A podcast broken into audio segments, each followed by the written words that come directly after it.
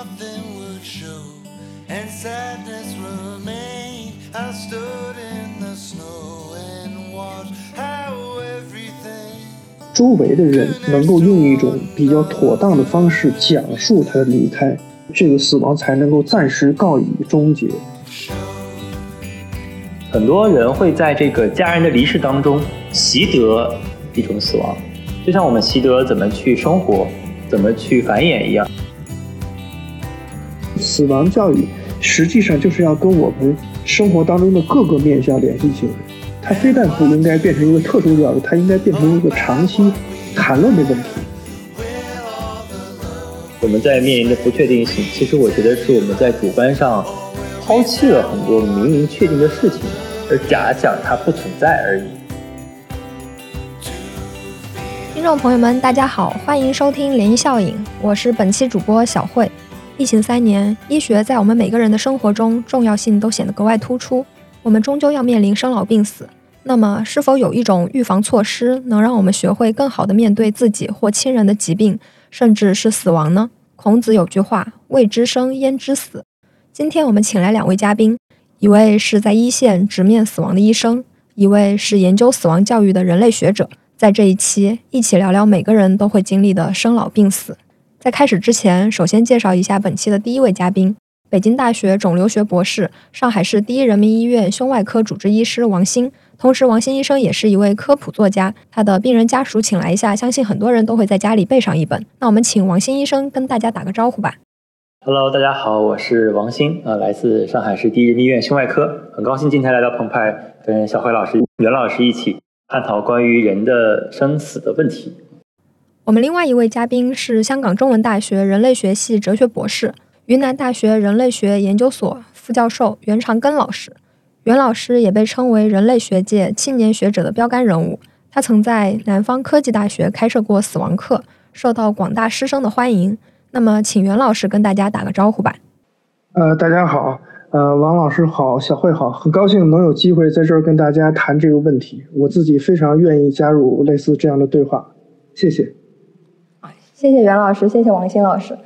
我们知道，医生每天都会面临无数的死亡。那么，王鑫医生，您眼中的死亡是什么样子？从医生角度，处置死亡是什么样的流程？另外，您之前在采访中还提到过，真实的困境大都被隔在了医院院墙之外。那么，能否跟我们讲讲医院之外的困境有哪些呢？其实我们在医学的学习当中啊，是没有接触过关于生死这一块。我们是在在大学第四年进入临床。做住院医实习之后，才开始有了病人会死的这个概念。病人死，我们不叫死，叫送病人。这个术语是送。比如我说我今天晚上比较倒霉，送走了四个病人，就是说四个病人死掉了。那这个过程当中，我们才第一次见到真的死亡，就人从生到死的过程。它不是一个解剖标本，也不是一具这个尸体，而是一个活生生的人。这个心率、血压没有了，然后呼吸没有了，人走了。那之后还会跟护士一起去去做一些简单的尸体的护理，像一些棉球啊，像像一些这个缝针会去除啊，所以那个时候才第一次感觉哦，原来人走是这个样子的。而我们跟家属的交流当中，才感觉到哦，原来家属在病人离世的最后的一天一个小时之内是这么一个状态，它是一种懵的，然后又是一种。脱离了悲痛的，就说我们该怎么办呀？现在什么时候他他会没呀？还有几分钟啊？那一会儿我们该干什么呀？他会完全陷入一种事务性的错乱。接触了几次死亡之后，我就会慢慢有了一些信心，会告诉家人他可能还有大概多久。那你们现在需要做什么啊？我们一会儿该怎么办？单子怎么办？手续怎么办？大概会跟他们讲清楚。那这个就是我们说从医生角度来说。见到的死亡跟死亡的一个处置流程，那为什么我说很多关于死亡的探讨会隔离在这个医院的院墙之外呢？就是像昨天也有一位老师会请教我，他父亲的临终还有两个月，问我怎么办，就会发现普通人在家人可能离世的时候，他从来没有想过我能怎么办，因为医院也不不接收，在家呢我又不知道该怎么处理，万一到了那一天呢？一方面担心家里人会吓得不知道该怎么办，一方面也不知道到时候找谁联系谁怎么办手续，所以我感觉我们一方面缺失的是像袁老师这样的学者告诉我们，面对死亡我们应该怎么去去处置，共同去思考。另外一种层面是在流程上、手续上，我们好像在死亡这一块就缺了一块。我们有这么多的呃月子中心，有这么多的幼儿园，告诉我们怎么去迎接一个生命，怎么去让一个生命从无到有，是一件很快乐的事情。但是一个人从有到无的这个过程，似乎就是都是由我们每个家里人、每个普通人用一些千奇百怪的方法把它给渡过去了。但它缺乏一种。让我们觉得舒适的、有安全感的一种形式。是的，我们有那么多机构中心告诉我们、引导我们如何去迎接新的生命，但送别生命却好像缺失了一些什么。我记得美国的格温德医生有一本书叫《最好的告别》，这本书里说，你不要觉得死亡这件事情只跟我们最后这一刻有关系。袁老师之前也说自己特别同意格温德医生的观点。那么您怎么看王鑫医生刚刚提到的这个问题呢？另外，作为人类学者，我们也想知道您眼中的死亡是什么样的。所谓的这个死亡，现代医学发达以后，我们绝大多数的人其实最后是在医学干预的这个过程当中走向死亡的。所以现在呢很多的人已经理解了，就是说，可能死亡不只是最后那个生命体征正式消失那一刻，它可能之前包括整个就医的过程当中会出现一些问题的。但是有一点，我们现在好像还没有太意识到。就是我们人的死亡，在你的生理性的生命终结之后，其实你社会意义上的生命要持续很长一段时间。因为我们每个人在这个世界上，都会留下很多的社会关系，留下很多的呃牵绊。所以，其实一个人的死亡，除了他自己真正经受的这个病痛或者是这个一些问题之外，更重要的是，就周围他哪怕是很小的一个社群，在怎么处理这个事情。我以前上课的时候有一个讲法，就跟学生讲，我说大概就是我们周围的人能够用一种比较妥当的方式讲述他的离开，我觉得这个死亡才能够暂时告以终结。当然，我觉得很重要的事情，就刚才王医生说，我们现在有很多问题可能是在程序上就很难解决。虽然我们医院是直接面对生老病死的空间，但是实际医院最难处理的反而是死亡问题，因为其实医院在这个问题上是孤立无援的。因为医院不是只有一个病人，这整个科室都在运转，不可能大家停下来为一个人或者一个病号做什么事情。但是另外一方面呢，就是因为这个事情是在医院发生的，很多时候家属会特别希望得到所谓医院或者是医疗机构的某种说法或者某种安抚，但这个其实是现在的医疗机构做不到的，因为这已经超出他的职能范围之外。我觉得这两年其实还好，很多人已经意识到这个事情在时间和空间上的复杂性。但是我自己在医院里做研究的一个最直观的感觉就是，可能大多数人直到最后一刻才开始思考这个问题。所以，其实大多数的中国人在当代面对死亡这个问题的是是比较仓促的，是比较狼狈的。所以，他其实会遗留很多的问题。对，确实特别狼狈。就很多人还会开玩笑说，就不愿意买这些医学的科普书，他就会觉得晦气。中国人可能就是觉得不太愿意讲这块。但越是这样的情况下，你可能越是要做好一点准备，才显得那个时候不要那么的狼狈。作为中国人，我也深刻感受到了这一点。会谈生死，我之前听说过一个真实的故事啊。以前有个同学的外公是癌症晚期，在医院里面总是问别人说死之前会不会很痛啊？最后听到别人说不痛，才长吁一口气说那就好。所以两位认为我们更害怕的是死亡，还是死亡前的痛苦呢？大部分人对死亡的恐惧其实都源于未知。两位觉得理解死亡会让我们克服对死亡的恐惧吗？或者换句话说，我们需要克服这种恐惧吗？这是可以克服的恐惧吗？其实我会帮助一个病人的离去，就这个过程可能说起来比较的敏感一点，但是这个过程就是一个病人可能最后两个小时他在不断的去倒气儿，或者心率很慢，那这个时候我就会告诉家属我们。不需要再用强心的这个，包括肾上腺素去维持一个生命体征了。但我就可能会劝家属，毕竟是个恶性肿瘤，它也不会再更好了。那这个时候，家属到目前为止都是会愿意配合医生完成一个舒适的一个终结的。很多人会在这个家人的离世当中习得一种死亡，就像我们习得怎么去生活、怎么去繁衍一样，它是一种可以习得的。就看别人的这个这个临终。会推测自己的临终，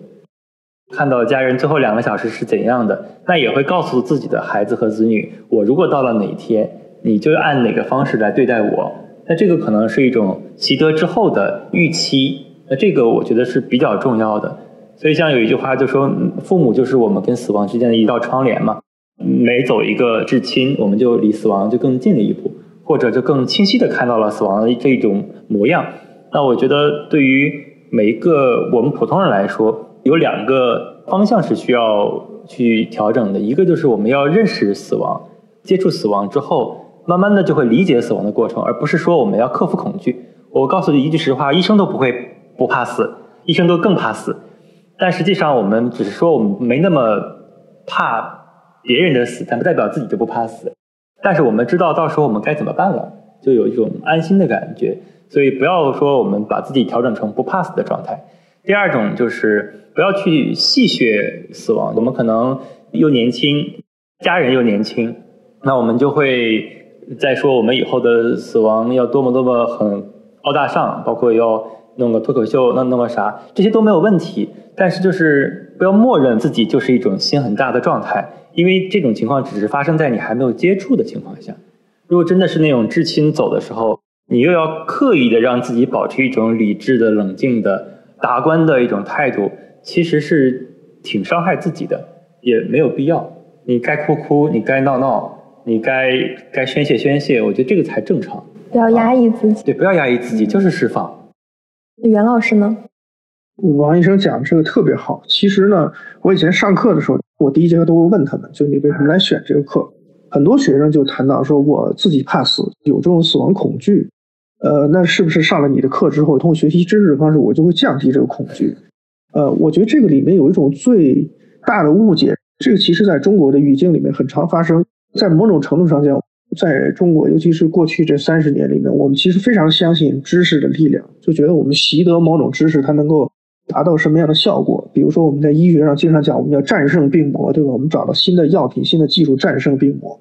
所以呢，其实我们总有一种错觉，就是比如说。学习我上理解死亡这个课，那我知识储备完整，就能够一劳永逸的击败它。其实这个问题是这样的：首先，我觉得对死亡这个问题，没有人能在知识上完全的覆盖它。就不管你从医学的角度，还是从哲学、历史、宗教的角度，因为我们所有活着的人没有真正经历过死亡的经验，穿越死亡的经对，所以你是不可能说在知识上做做好万全的储备。第二个，实际上知识本身在面对这个世界上很多问题，就是是非常无用的。你回顾自己的一生，你自己的重要的转变、重要的抉择，很多时候它不是不是知识完成的，很多时候就是你的价值上的偏执，甚至是你情绪上的冲动，帮助你完成了很多东西。但这个也成就了你的人生。其实我非常同意王医生的那个观点。我以前上课的时候，经常给学生看一组照片，因为那是我忘了哪一年嘛，美国的一个媒体。他们采访了大概二三十个人，就是说你手机里面留着的最后一张你自己去世亲人的照片，然后就配了一个简单的故事。其中有一张照片很经典，一个女孩她去看她的外公，然后呢偷着给外公带了一支啤酒，因为很明显一个得病到了那个阶段人他是不应该喝酒。但是那个女孩呢，她配的文字说，就是早知道这是她最后一面的话，就是我一定要找遍整个纽约，找到她生前最喜欢那个牌子，带给她一个啤酒。这个其实是什么意思？中国人呃都熟知的一句话，比如说医生觉得这个人回天乏力了，经常让家人把他带走，回到回到家里该吃吃该喝喝。我们其实不太理解这句话的社会学的含义。在生死学上讲，只要这个人的生命体征没结束，他就是一个活人，他不是一个死人。所以换句话说，不管我们自己作为陪护者，还是作为当事人，实际上就是让他在最后的时间段里面，尽可能的按照一个活人的方式跟这个世界发生关联。其实人类，我觉得这些年有一个基本的共识，就是我们突然意识到说，绝大多数的健康问题，我们是没有办法一劳永逸的解决的。其实和这个状态是要长期共生的。那么死亡也是一样，最后你大限将至的时候，其实你知道这个结果已经是注定了。但是最后剩下这段时间，无论它是几个月也好，几周也好，还是几天也好，你其实仍然有机会让他按照一个活人的方式生存。比如说跟他讲话，比如说告诉他你自己曾经对他的某些事情的开心或者是不满，或者你说，哎，你想吃什么口味的冰淇淋？在这个意义上讲，我们没有把它当成是一个生理意义上的生命，我们把它当成是一个社会学意义上的生命。从医生的角度而言，他最后不适合吃冰淇淋；但是从社会学的角度而言，他是个活着的人，他有权利吃他想吃的任何东西。因为最后这段时间那一点点的干预已经不对他的医学上的结果构成影响，但是会对他作为一个活人这件事情有影响。所以，其实我觉得我们不是说是通过学习知识来克服对死亡的恐惧，对死亡的恐惧、忧虑，死亡带来的痛苦永远不会解除。但是，我们可以以死亡为契机，重生我们跟这个世界上的很多人、很多事情、很多过去发生的事情之间的关系。这个其实就是人的意义，这个其实是你活着的那个大写的内容里面应该包含的一些应有的部分。对我们也有一个病人，是一个四十岁的一个女老板，呃，台湾人在上海工作，她就是肺癌晚期，然后吃靶向药。她问我的问题最多的就是我能不能去做美容，我能不能去游泳，我能不能去练瑜伽？她可能作为医学上的事情，你可以说能做或者不能做，但是作为一个社会属性的人来说，他就是有权利选择做，包括他也想工作，他就是觉得我工作就很快快乐有意义。工作可能就是他享受或者跟社会产生联系的一种方式。那个阿姨到现在都还活得很好，就是靶向药吃了两年多了，也都还很好，没有复发的迹象。这就是我们医生最希望看到的一种结果：用医学的手段帮助一个人能够活得更好。说的真好，以死亡为契机，重生我们跟这个世界之间的关系。那王鑫医生，您在《病人家属请来一下》这本书里，开篇与一个患者家属的信件往来，我看到最后，这位患者家属有这样一个问题，说想知道医生是怎么面对自己或亲人的疾病，甚至是死亡的。那想请您在我们的节目中回答一下。我自己其实非常非常的不能理解，也不能接受自己走目前这个殡葬流程。我不知道袁老师怎么想啊？我觉得这个可能每个人想法不一样。我觉得它是一种非常不能让我接受的方式。我甚至可能会笑场，大家在鞠躬，而且那个背一些那个制式的那个诗，然后会有不同的价位的那种表演形式，我会觉得整个过程不能接受。但是如果家人这个上一代人有这个要求的话，我可能依然会按照他们认为合适的方式去做。像我们很多的医院里边，你会发现。很多病人在最后离世的前两天，他会拉回家，他不会在医院走。像目前的规定，你在上海市的这个医院里临终的话，如果已经没有生命体征，你是无法拉出上海市的。但是在一些地方的规定里面，如果你是在故土之外的地方离世的，你不能葬进祖坟。这种讲究和这种尊重，我觉得对于那一代人以及对于我们后辈的生长繁衍来说，它还是。挺重要的一个事情，这个可能就属于社会人类学的范畴了。但是我们作为医生，会比较尊重，会提前告诉很多患者，他可能最近不太行了，你可以考虑把他拉走。那有些患者就不理解，他就会觉得你是不是为了逃避责任，因为没有证据了。那有些人就能够理解，这个我觉得在国内的医疗领域，就是医生其实是需要有很多这方面的知识和觉悟的，才能够把很多事儿做好。所以我为什么我会鼓励很多医生也去读书，而不是说非要去写书，我们要去读点书，你就是理解，比如像《乡土中国》，呃，这这种书就能够帮助很多医生理解病人深层次的诉求。它不是表面的说钱治好这个关系，而是我怎么给这个病人一个解决方案、一个出路的问题。刚刚听完王鑫医生的分享，更觉得好的医生不光是治病救人，还需要了解病人本身需要关切的是什么。那袁老师，您之前在南方科大每年都会开设理解死亡课程，您觉得中国的文化背景对我们如何看待死亡有哪些影响吗？在我们国家谈死亡教育，您遇到过哪些困境呢？其实我们这个整个医学人类学里面研究过很多，就刚才像。王兴医生讲的这种这种困境，包括比如中国语境里面讲，就是说很多，尤其在岭南地带，他这个走的时候，比如说烧纸了这些事情就很重要。就比如说怎么烧的问题。所以以前我记得在广州听一个我们的医学人类学的前辈做研究的时候，他就非常有意思。他说，比如说像像广州一些很好的医院的一些很好的医生，都有一个经验，因为好像就说岭南的风俗是说必须要离他这个离世的地点近一点。就最好，比如说能在病房里杀才行，但是这个是不可能实现的。成熟的医生他会给你很多方案，比如说我们医院的后门那个、那个、那个、那个街角可能就管得比较松。成熟的医生会知道很多这样的方面的建议。其实我觉得王医生讲的，就我觉得非常好。很多人可能会觉得医生，呃，比较冷漠，对吧？对我们家这是天塌下来的事情，结果你们转手之后就又去下一台手术。我觉得这个东西其实恰恰是医学的，呃，壮美的所在地。就是我觉得从医者的第一品质就是你必须要勇敢。你在目睹一次死亡之后，十几分钟之内马上就要转变你的观念，就是我经历了死亡，但是我依然对救活下一个病人有信心。所以他是没有空间像我们一样坐下来去咀嚼那个一一个具体死亡带来的悲喜。我们在中国一直有一个，呃，我我个人认为比较错误的认识，就是我们会把生死这件事，尤其是在过去的几十年里面，我们把它完全当成是一个医学事件，一切都问医生要答案，这使得医生被推到一个非常尴尬的境地。本身医生在我们的框架之下，不管是医学教育还是相应的，比如说法律啊制度上的支撑，其实医生是相对孤独的，除了他自己的技术和知识之外。尤其是延伸到医学机构之外所获得的知识，其实是非常非常有限的。但是我们经常是，就是一个病人在医院里面离世这件事情本身，除了这个医学事件之外，他有一系列的他家庭的问题，他个人的生命历程的问题，他的社会关系，他的社会地位。所以你把这样一个问题交给医生或者医学机构来处理，这件事情本身就做不到。像刚才王兴医生讲的，就是比如说中国人传统这套丧葬的流程。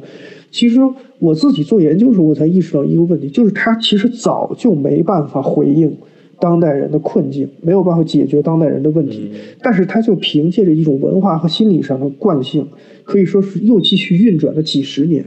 传统社会的葬礼，它实际上是死亡的当事人，比如说我是儿子，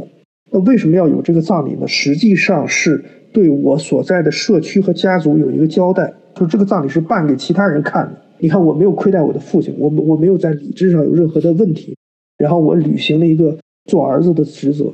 但是现代生死学呢，之所以对死亡这件事情比较重视，是因为在这个问题上，除了我们对社会交代的那一面之外，比如说我们实际上跟死者之间有一个交流的过程。比如说我经历了丧亲之痛以后，我自己本人需要一定的支持，这个支持可能很多时候是来自外界，比如心理学啊，或者是专业医生的，或者是我亲朋好友的。所以今天的问题是说，我们不排斥他，比如说葬礼对外的那一面，这个还是重要的。但是我们现在回头想想看，我们一旦关上门以后，当我们自己坐在沙发上回顾这整个事件的时候，我们就会发现说，完了，这个时候我没有任何可以寻求到的支持。其实，在死亡这件事情上，是最能看到一个社会的基本的底色在的，就是你在这个时间段里面，你在乎的是什么，你重视的是什么。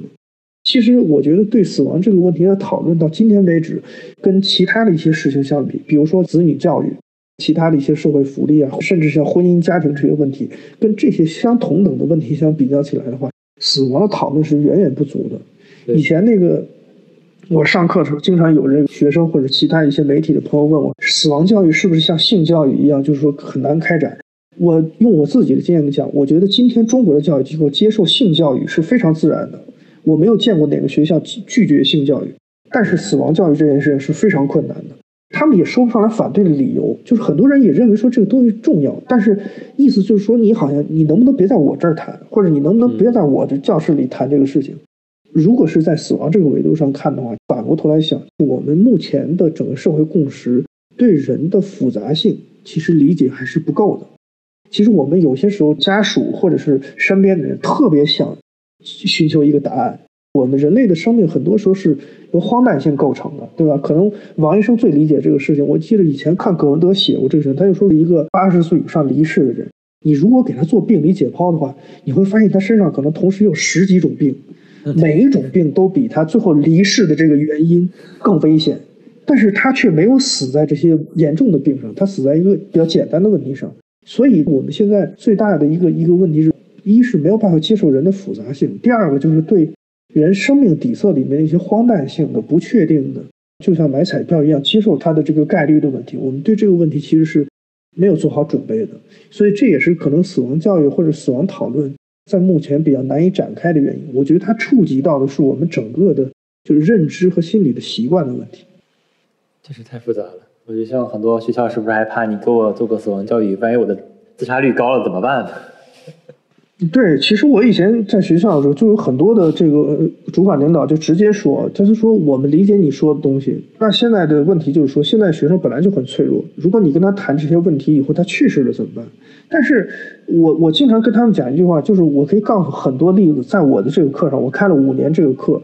我至少不敢说别的，我至少挽救了大概五到六位，就是有这个想法的学生，这是我明确可以告诉你的，因为我有我对我有他们的故事。但是没有人因为上完这个课就会觉得更更慌乱。人很复杂的一个问题是说，我们总觉得人需要一个答案，需要一个一个解决方案。但其实人有些时候，你给他一个机会让他谈论，甚至都不需要他谈论，你把他放到那个语境里面，让他听了很多事情以后，他的好多问题就缓解了。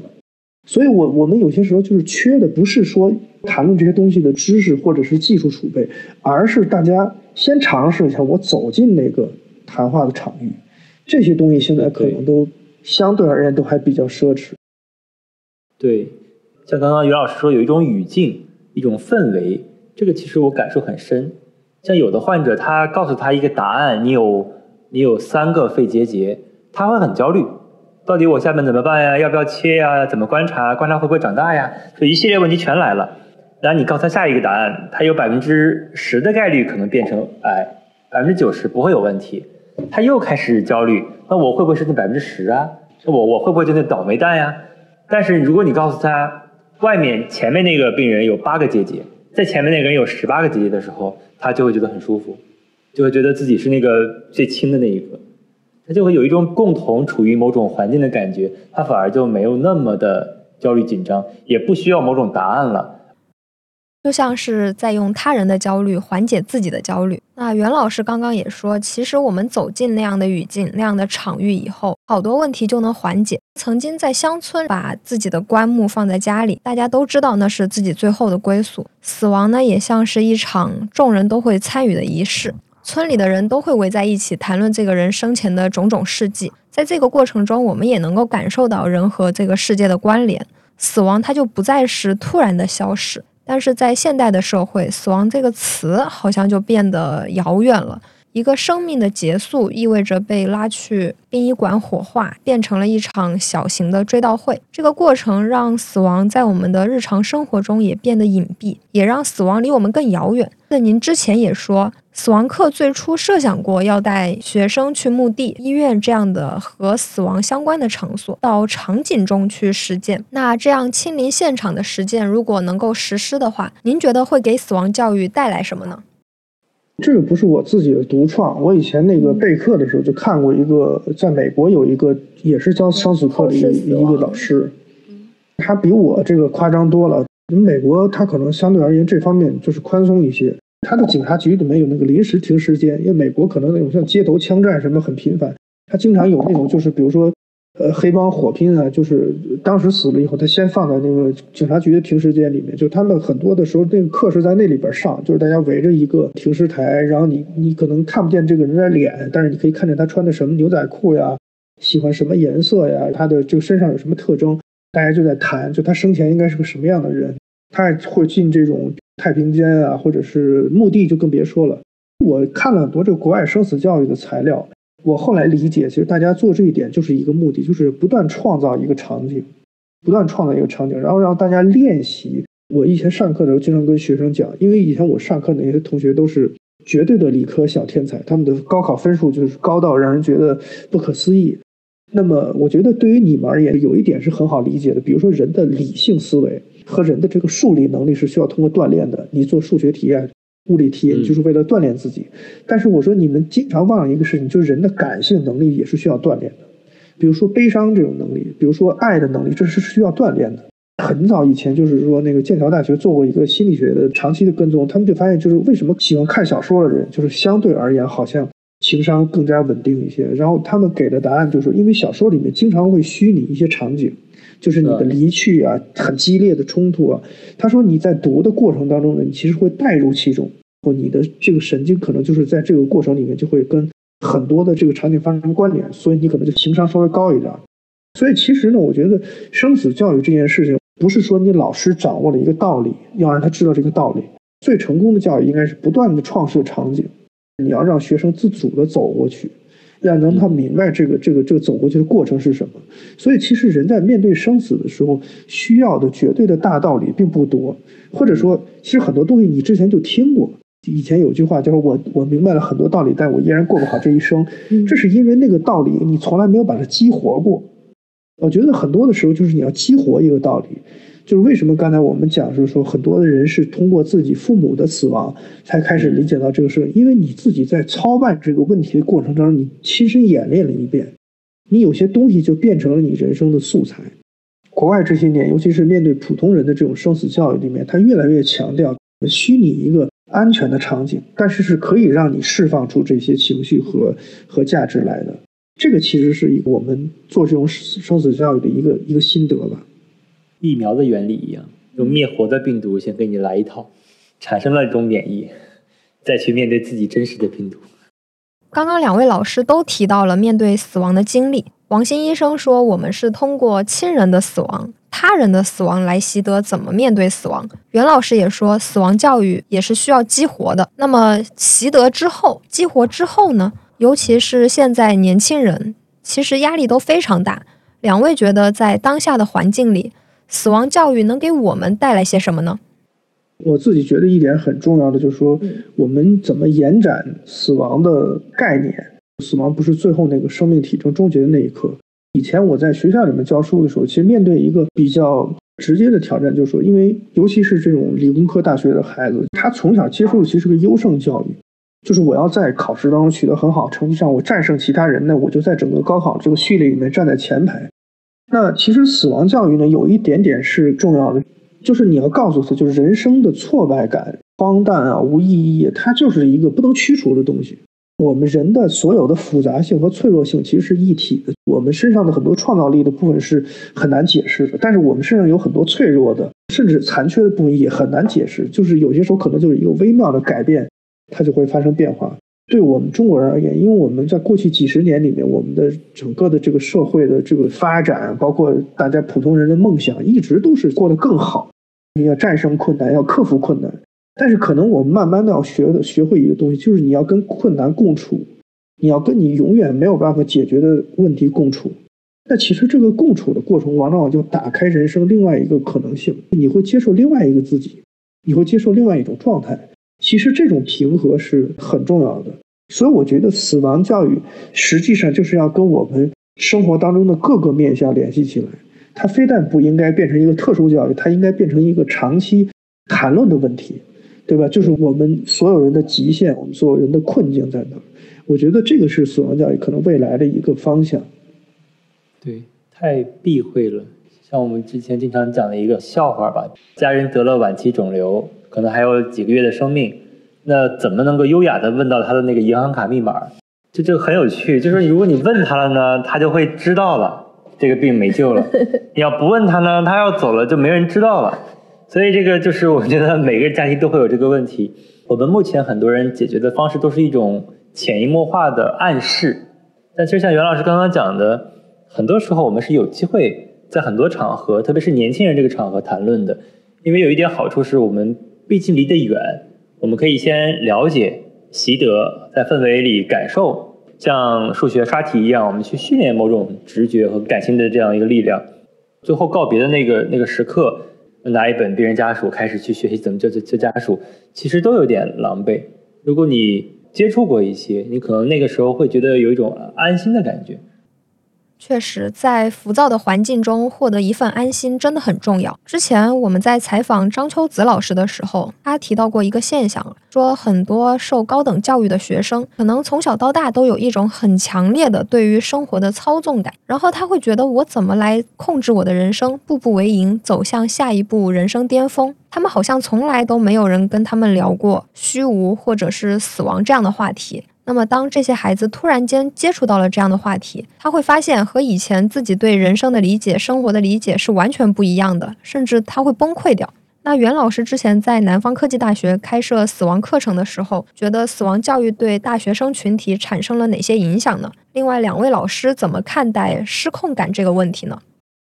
我教书的一开始的时候，我脑子里面的大学的想象还是我就在这个世纪初期的时候，在北京上大学的时候那个感觉，我总觉得那个时候至少校园生活它是对你是一个支持，或者是说是一个很值得享受的东西。就我二零一六年博士毕业，一进大学就非常的沮丧，因为我突然发现，就是这个校园的环境整体上的氛围跟我所熟知的那个大学离得太远了。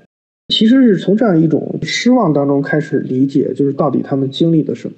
可能在很多人看来，就是今天的学生太脆弱，在表象上看，你经常会看到，就是你不知道他为什么就因为一个所谓的小事儿崩溃，或者是会出问题。我经常跟学生讲一个问题：我们最该感谢的是高考，但我们最该憎恨的也是高考，因为高考在很大一个程度上讲，它。既是一个保命仙丹，就是你你你十八岁之前的时候有这个人生无比清晰的目标，而且它其实是有路径，有这个技术可以做到的。所以你其实人生十八岁之前你不需要考虑其他的事情。但是实际上高考也存在一个问题，就是它把你整个青春期里面积累的很多的问题，你的家庭的、你的社会的，有些时候跟你的性别、跟你所在地域有关的这些问题，全部都打包放在一起，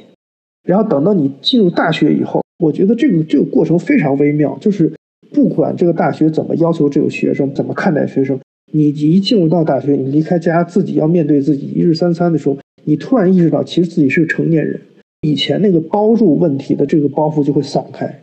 在散开这个过程里面，我觉得这是个概率问题，就有些人他可能没那么严重，不会受到冲击那么大，但是大多数的情况是说，就是人在进入大学之后，他会突然一下面对。很多问题同时涌来，那么这个时候呢，如果说没有足够的支持，如果没有足够的方法，崩溃是自然而然的事情。但是有一个很奇怪的事情是什么呢？从表象上，我们是很难把握这些东西，因为它通常不外显出来。这个问题里面，其实跟我们刚才谈的这个问题是相关的。我觉得医学，医学的诱人的一点就是说，现代医学始终有一个基本的共识，就是我们是其实跟失败共存的。你你没有看过哪个医生敢打包票？无论他是多大的专家，他永远就会告诉你说这个事情不可能百分之百成功。但是这个东西其实和我们通常人在现阶段的一般的认知是有冲突的。所以这也是为什么中国是个医患矛盾高发的国家，因为我们的病人就觉得说我是消费者呀，我都来买了东西的，为什么这个东西没给到我呢？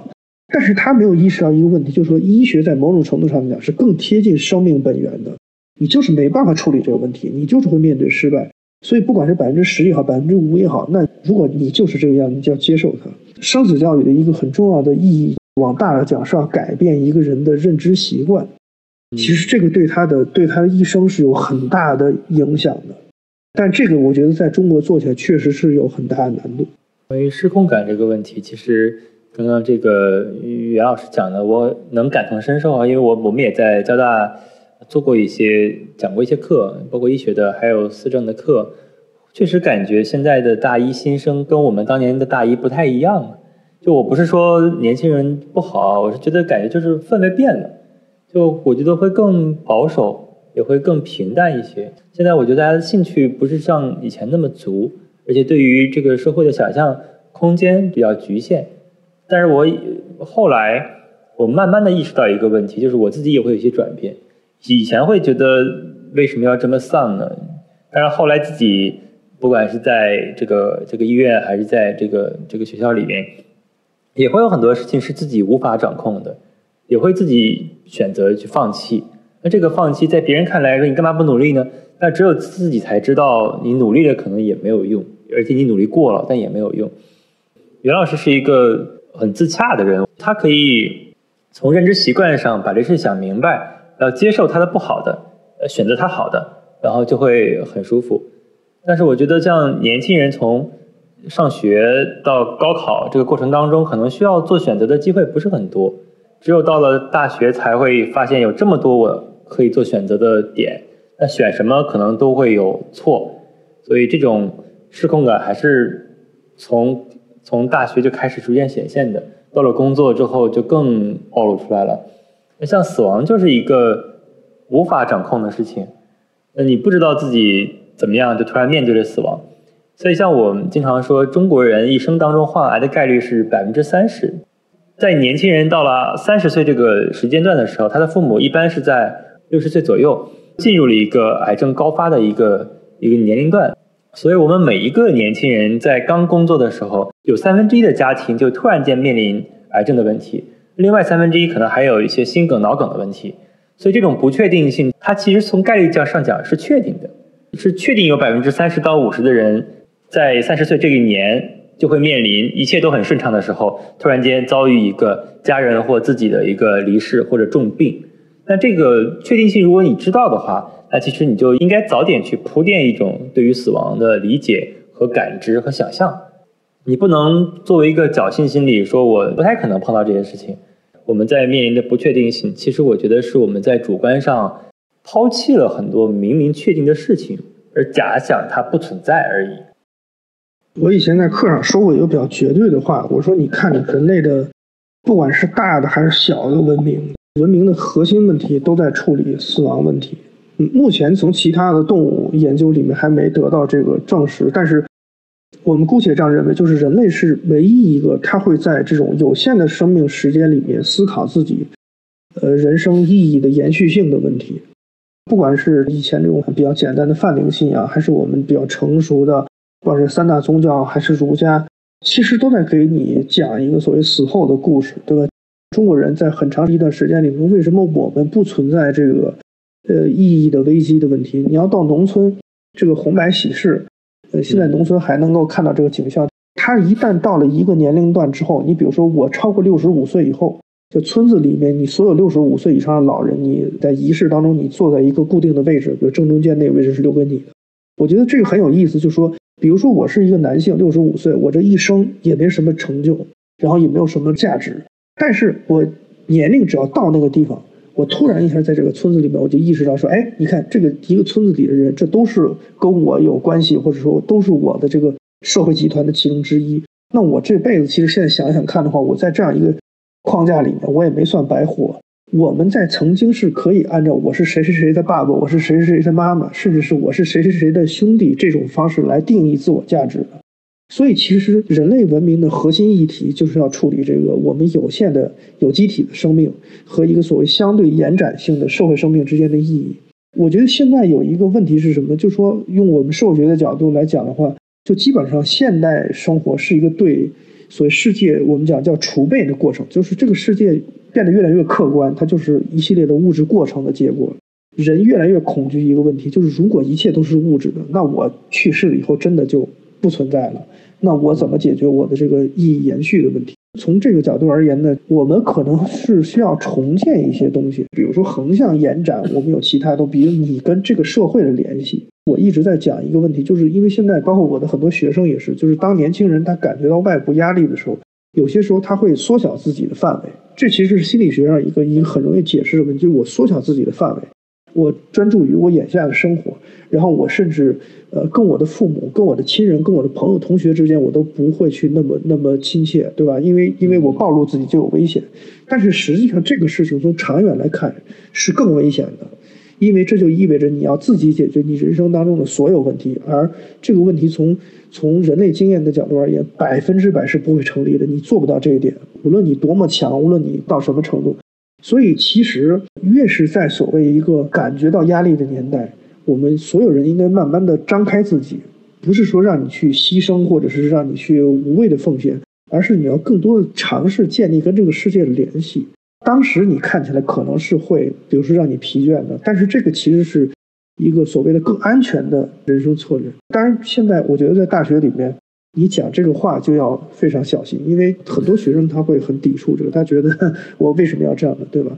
呃，但是我我觉得至少从人类学的角度而言，我们能看到的相对比较成熟的人类经验，都在告诉你说，其实你不要怕把自己跟什么东西连在一起。好启发呀！我就是突然想到一个七十岁的一个老奶奶告诉我，她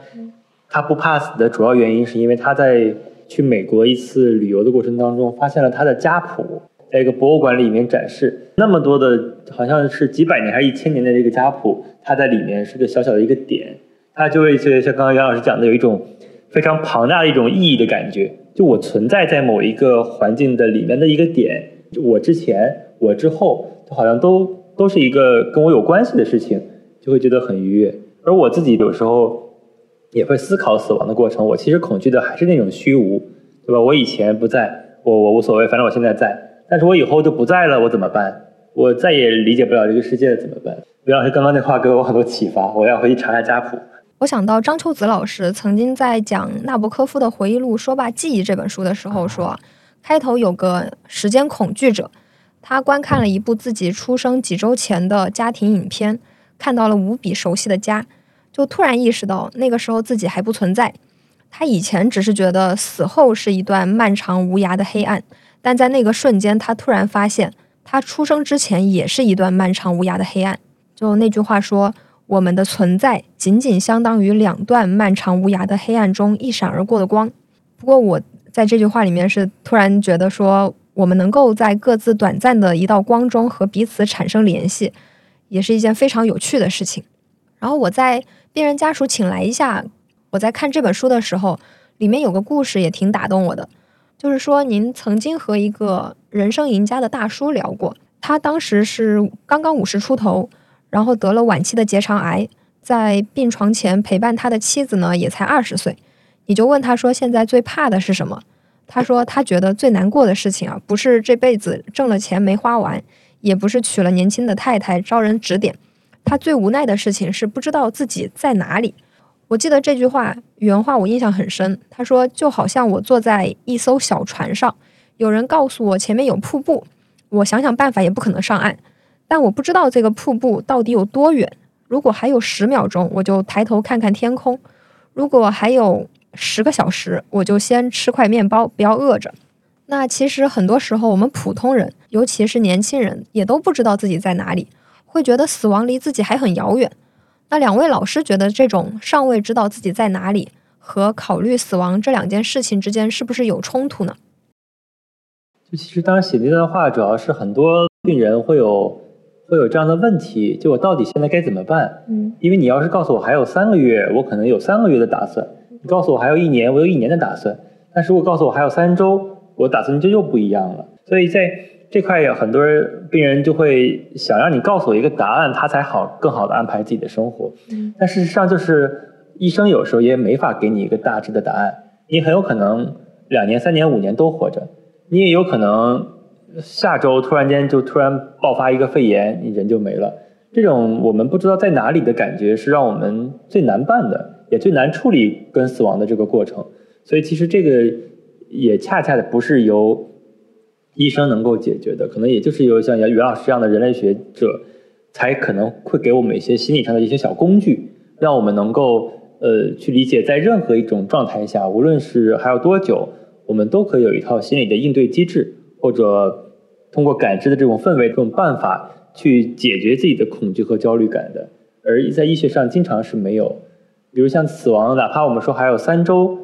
的死亡，那很多人的这个状态就是在三周。之前啥事没有，然后突然间某一天摔跤了，然后三天就没了，这种是很常见的。所以人的死亡通常都是断崖式的、爆发式的这种这种死亡，非常难以去预测。所以你要理解这种无常性，你才能把这个很多的准备提前给做好。比如说，我现在把该告别的、该道歉的、该道谢的都已经做完，然后我后面如果活的每天都是我赚到的。那这种思路的话，他可能就会觉得更舒服一点。我自己比较不同意的一点是，很多患者会问我说：“如果你告诉我他能治，我就治；不能治，我就不治了。”这个其实是一个特别悖论的一个问题，因为你不治试试，你就不知道能不能治；但是你治了，你就回不去那个没治的状态。很多患者就说我我我要是哪天得了什么病，我就完全不治。这都这都是因为他们没有接触这个疾病的时候才会这样想，而他真正伤害的是那些有求生欲的那些人。好像就是说我有求生欲，我让大夫给我多治一点，求大夫给我用点最好的药，然后让大夫无论如何也要给我再试试的时候，会显得有求生欲的人好像从从感官上就不是那么的好，不是那么优雅。而反而是那种我们不要治了，我们怎么样去放弃吧？这样的这些人好像才高级。我是不建议大家把这个鄙视链给这么去看待的。我觉得求生欲就是应该它是正确的一个事情。你在任何一种疾病面前，你都是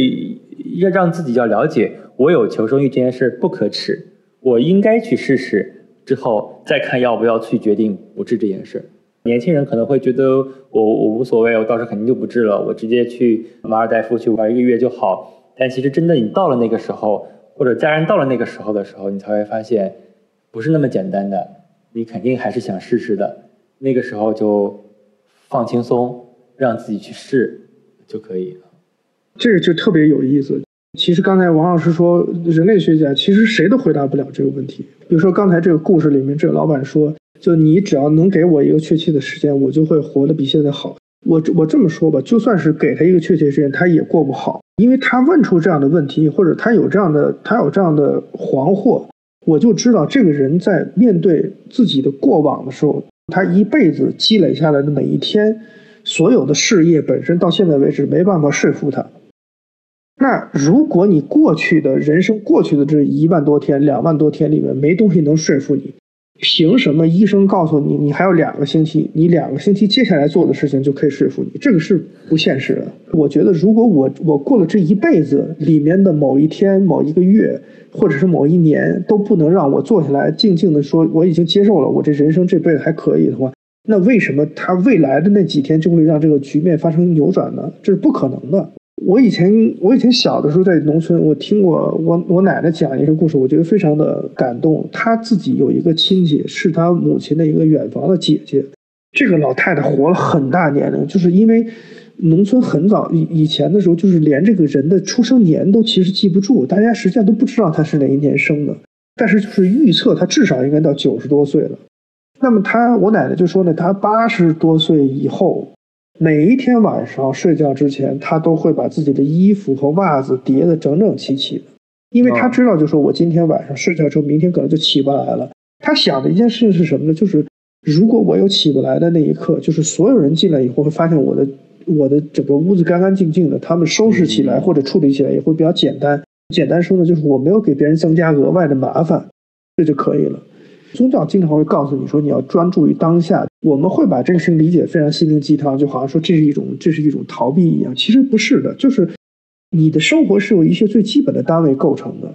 就是我们很少有人一辈子有机会做轰轰烈烈的事情，所以真正意义上讲，对外交代自己的一生的时候，他要求你把那个最基本的单位拿出来衡量一下，这个单位是不是成立。比如说我这辈子对吧，我可能买了十套房子，但是我常住的就是这一套房子。但这一套房子，比如说我现在能不能带人去？如果有人来我家里了，我就会跟你讲讲，哎，这个东西是哪一年在哪儿买的，我特别喜欢的，或这本书有什么故事。我觉得我们的东西不是靠大的意义来填充的，是靠每个小的细节来填充的。所以实际上你看，就是人类的伟大的文学作品，通常是讲。呃，日常的事情，或者是小尺度上的事情，真正的帝王将相的东西，但也有，但很少能打动你。但是反而是一个妈妈的故事，一个儿子的故事，一段复仇的故事，让你特别感动，因为它会让你意识到说，其实我人生有这么一些单位，基本上就能够成立了。我以前也觉得孔子讲“未知生焉知死”这件事有些太绝对了，但我后来我觉得我们可以换一种方式来解释，就是如果你对自己的生命这件事情都讲不清楚、说不清楚。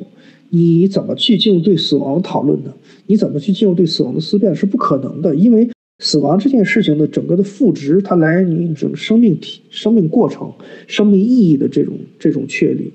我们中国人会有一个一厢情愿的讲法，就是我们觉得任何人在面对死亡的时候都会走向透彻，都会走向平淡，都会走向淡泊。这个我想王兴医生有充足的经验可以反驳这一点。死亡是其实大概率是会使人变得更加的迷障，是会让人变得更加的焦虑、更加的不安，甚至会显露出比较恶的那一面。对，我觉得就说人其实往回看看自己的一生，然后从小尺度上回答这个问题，可能是更重要的。你不可能指望医生给你这个答案。而且我有一点特别想，呃，接着刚才王老师的讲说，我自己也很同意，就是。我讲一个比较极端的例子，我们前几年的时候有一个我们哲学界的一个前辈去世，他非常的非常的极端，就是他查出病来以后，他自己的这个方案是他不接受任何现代医学的治疗，就是他根本就没做任何最基本的概念，所以他很快就离开人世。从个体的角度而言，我是能够尊重的，这是他的选择。但是我自己的一个经验是说，其实我以前看书的时候特别喜欢看西方医学史的书。因为我觉得医学史是特别波澜壮阔的，就是你你可以看到人类其实探索自己这个过程是充满了一些很悲壮的故事的，而且中间有很多的错误，很多的什么。但是总体的感觉说，我觉得医学从最直接的角度，它其实在回答我们生命的一些基本的问题。而且西方医学也不是都是我们想，就是一个人插满管子，然后躺在那没有意识。我觉得这个是对医学是非常不公平的，因为西方医学在今天有很多时候也是尝试性的、试探性的，没有哪个医生会过去就说：“啊，你这个我们就直接开刀拿了就完了。”很多时候是试探性的，要做检查，要做对话。所以其实你走向医学的这个过程，在很大程度上呢是一个理解自己的过程。我觉得不是说我们开刀这件事情就一定是一个。负面的事情，有些时候你的体验，你你不经历这个，你是不能理解自己肉身的脆弱性的。这个过程里面，其实不是说我们要通过西方医学去无谓的延长自己的生命，很多的时候，其实我们是通过跟医学对话去理解自己的生命。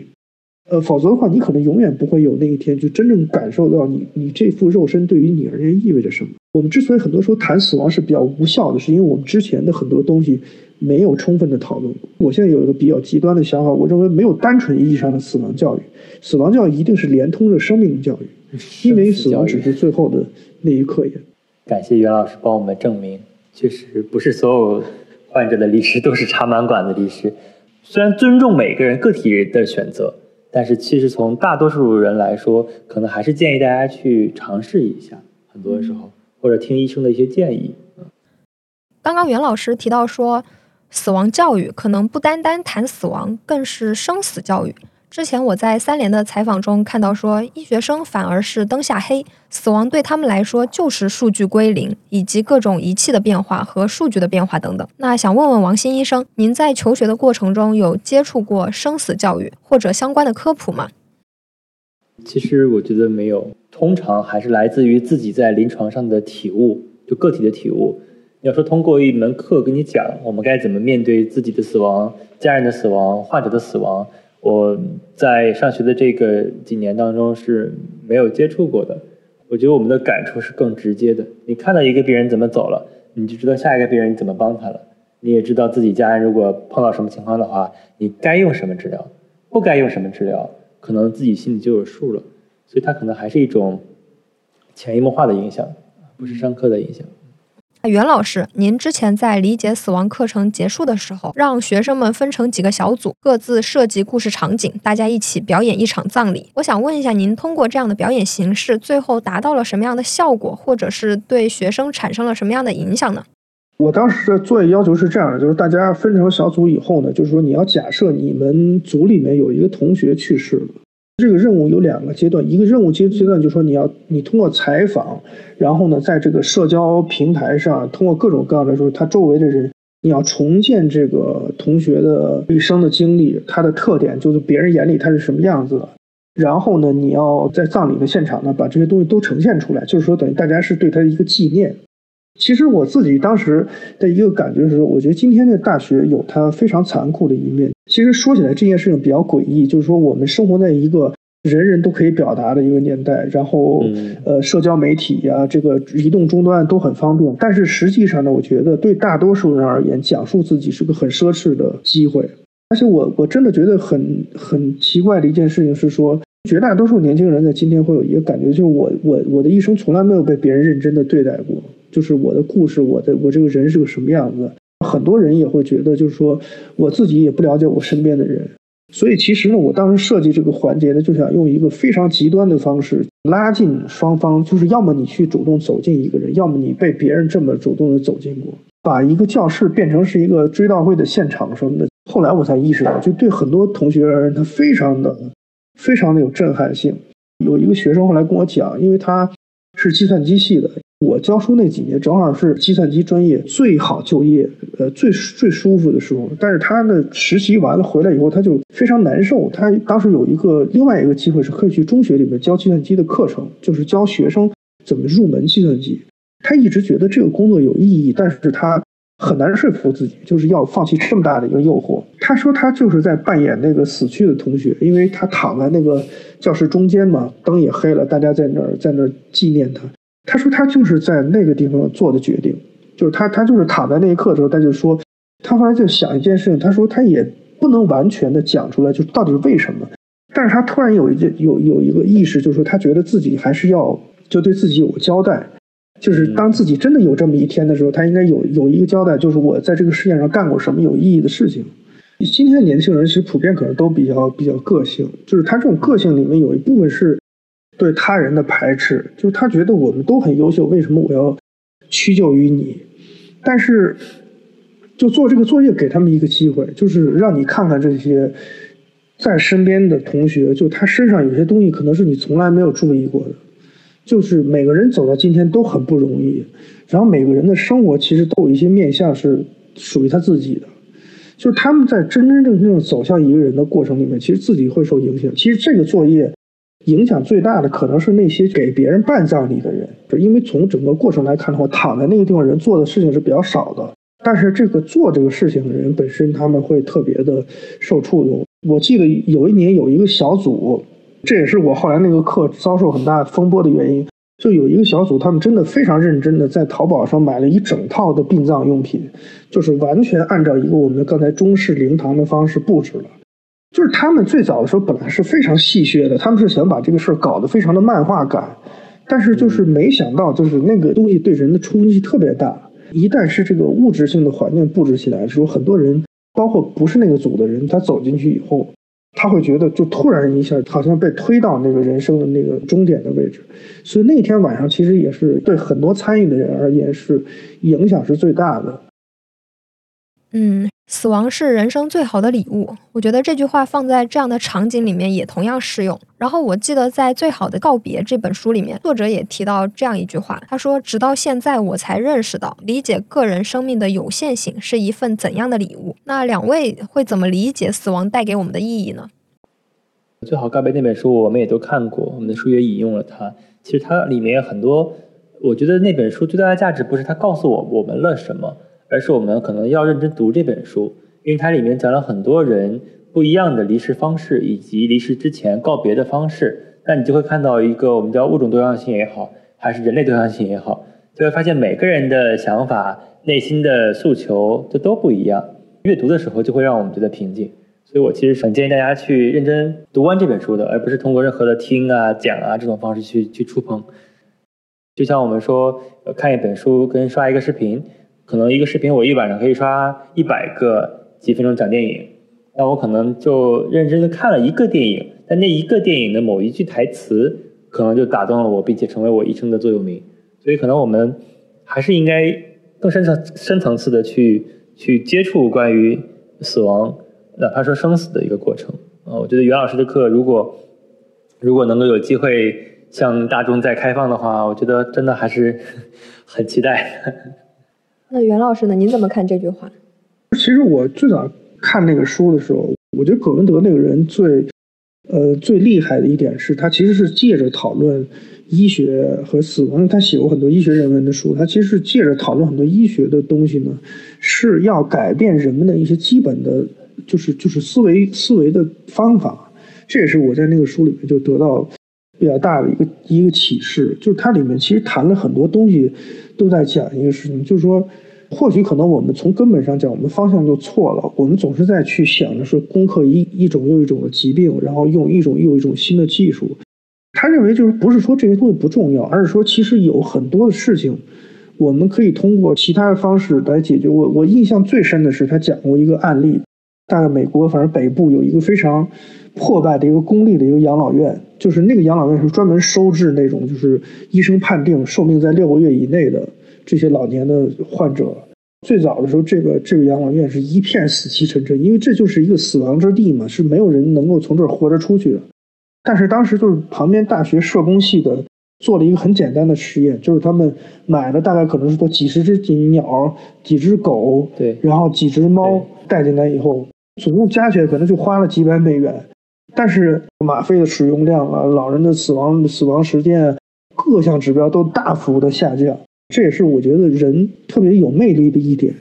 你整个生命是要遵循最基本的这个生理的规律的。但是人很奇怪的，就是我们是可以通过精神和状态的改变，去调动一种叫做生命力的东西。王兴医生可能在临床上这种感觉更明显。我自己觉得医生和老师特别像的一点是说，我猜想可能医生也特别欢迎那种，就是不是说你不想死，有一种病人是说我愿意跟你一块儿去尝试，我的这个病我知道它很棘手，但我愿意跟你去尝试，就是我信任医生，就这个东西会给医生巨大的安慰。其实做老师也是一样，就是有些时候我们面对新的课题或者是一个新的学生招进来了以后，其实我不需要你多么的聪明，我也不需要你有多么的有天分，咱们共同做一件事情，我们要有这个基本的信念和信任才可以。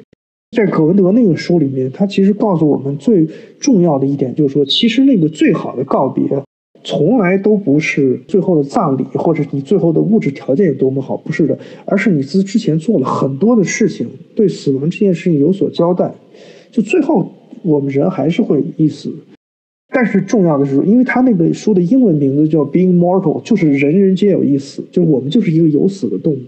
所以我觉得死亡真的是非常重要，就是我们不能想象，假设突然有一天我们所有人得到一个消息，就是说人类不会死亡。